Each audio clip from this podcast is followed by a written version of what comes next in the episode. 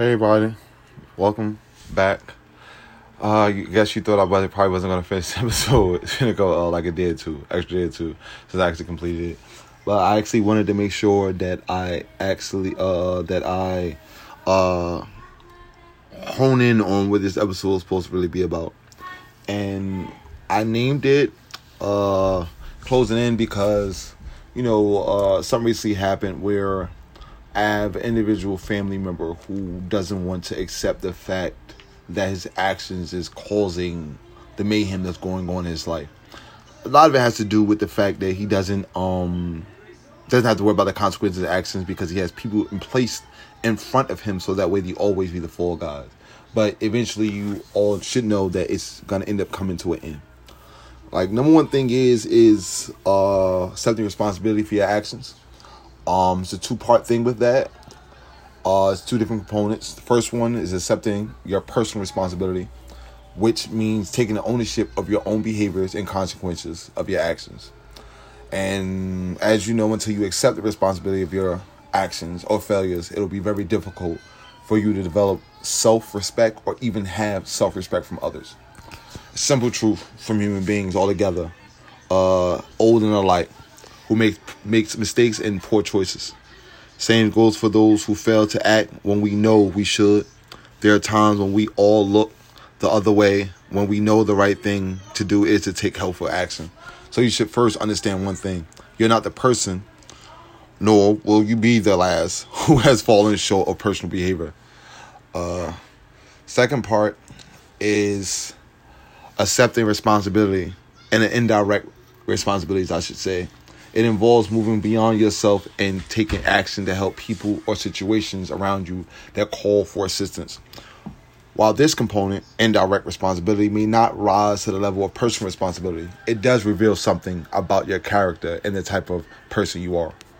Clearly, there are many people who walk right by the person who is down in the street or down in his luck. However, there are others, thank goodness, I mean, thank goodness, who will quickly stop and try to help.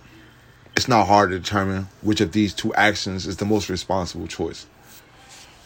The, the real difference between being responsible and being irresponsible is indication of how effectively we're managing our lives when the opportunity make a good uh, uh, make a good or bad choice presents itself. Now, failing to accept responsibility may work to your advantage. On occasion, as I would say with my cousin, you know, it it, it it it helps, but it doesn't because it's been many situations where I, eh, the police will be there, problems will be right and dead in his face, and he'll find some other way to draw it up as it has nothing to do with him. He did not cause it or do it, or he just flat out say he doesn't care.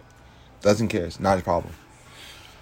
You know, I uh, uh, I hope you guys understand that through our actions.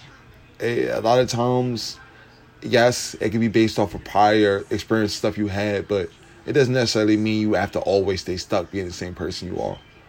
You should always want to grow and be different and be better. I mean, if you want to be the same person you are, there's a place for you in this world. At the bottom, you always gonna lose, never gonna have, and you always gonna have the same things going on in your life. But maybe that's what you want. Maybe you like being in the position you're in then you don't need to be on my channel listening. Because we don't want nobody but growth people. People that want to grow, people that want to change, want to be better. You have a billion dollars, you still want one more. You can still have a million houses, still want one more. You can still have nothing, you always want more, want better. And the only reason why I would say that you should stay away from this channel because we want our children to want the same thing, to want better and want more.